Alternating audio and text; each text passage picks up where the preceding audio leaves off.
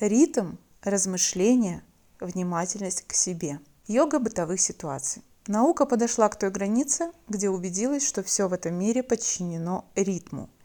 Физики увидели, что мир материи, каким мы его видим, есть ничто иное, как колебание слэш вибрация нескольких фундаментальных частиц.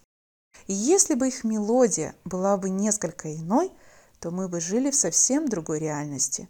Есть биоритмы и вся природа, в том числе человек подчинены им. Так каждый из нас ежедневно ложится спать, у каждого из нас стучит свой ударный ритм сердца, а наш мозг излучает определенные волны.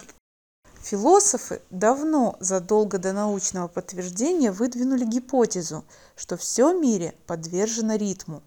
Поэты и мистики описывали мироздание как танцующее или играющее свою мелодию трансцендентное существо. И одно из наиболее мощных утверждений ритма мироздания звучит на санскрите в слове дхарма. Уверен, многие из вас как минимум его слышали. Слово, слово это имеет несколько значений и часто переводится как закон жизни, путь или долг обязанность человека. Есть еще одно значение слова дхарма, и звучит оно так – ритм.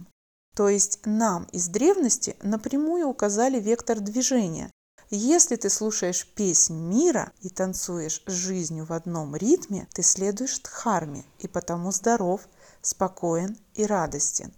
Когда же ты не попадаешь в такт жизни, зависая в гипотезах своего ума – утверждающего, что ему, что ему лучше знать, какова должна быть реальность, то в этом желании своей правоты, запутавшись в чувстве своей важности, ты промахиваешься и танцуешь свой танец не в попад, не слушая, что тебе говорит жизнь, и от того беспокоен, болеешь и жалуешься на жизнь. Знаете, чем отличается шум от мелодии? В шуме нет пауз и нет ритма. К чему это я делаю столь длинное вступление в блоге про самодисциплину? Если мы не умеем и не учимся чувствовать и строить свои ритмы, если мы не знаем, когда надо работать, а когда отдыхать, если наш ум, погрузившись в желание быстрого результата, вызванное страхом, заставляет нас работать на износ, в ущерб своему здоровью и семье, то так мы не сможем идти долго и сохранять здоровье и радость от жизни. Ведь такого рода насилие над собой не имеет ничего общего с самодисциплиной. Это просто проявление нечувствительности, то есть своего рода глупость. Еще она проявляется в неспособности подбирать мелодию своего ума в плане эмоций, предпочитая обиды вместо благодарности. В неспособности различать пищу, приносящую вред, а не пользу, и в ритме сна, который влияет на состояние здоровья. Может быть, не стоит превращать свою жизнь в шум.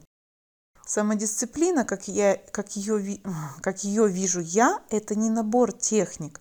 Они всего лишь инструменты, а прежде всего это умение выстраивать свои ритмы в жизнеутверждающем векторе. И если вам удастся найти подходящий ритм, то последствия вас порадуют, ведь критерии ритма жизни очень красивые. Тело – здоровье, дело – любимое, отношения – счастливое. Согласитесь, ведь это очень приятные вещи, сама природа позаботилась о том, чтобы мы стремились именно к ним. Что для этого нужно? Научиться слушать мелодию мира. Но разве можно это сделать, если в голове звучит лишь перманентный шум мыслей?